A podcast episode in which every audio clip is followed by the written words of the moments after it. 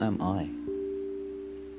He stood in front of his huge mansion next to his fleet of luxury cars and said, This is me.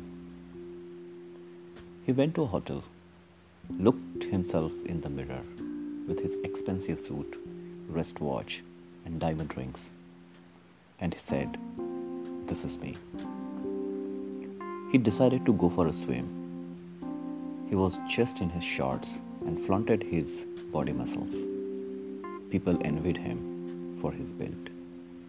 And he said, This is me. While swimming, he was bitten by shark. Both the hands were cut. He thanked God as he was alive. And he said gladly, This is me. Misery continued.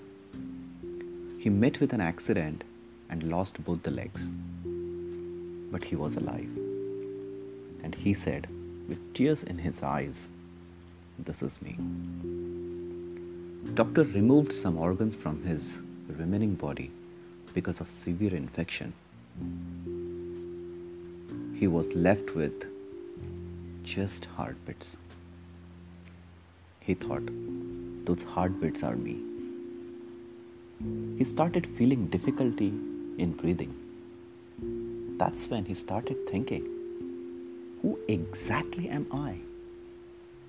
Mansion, luxury cars, expensive clothes, strong body was not me.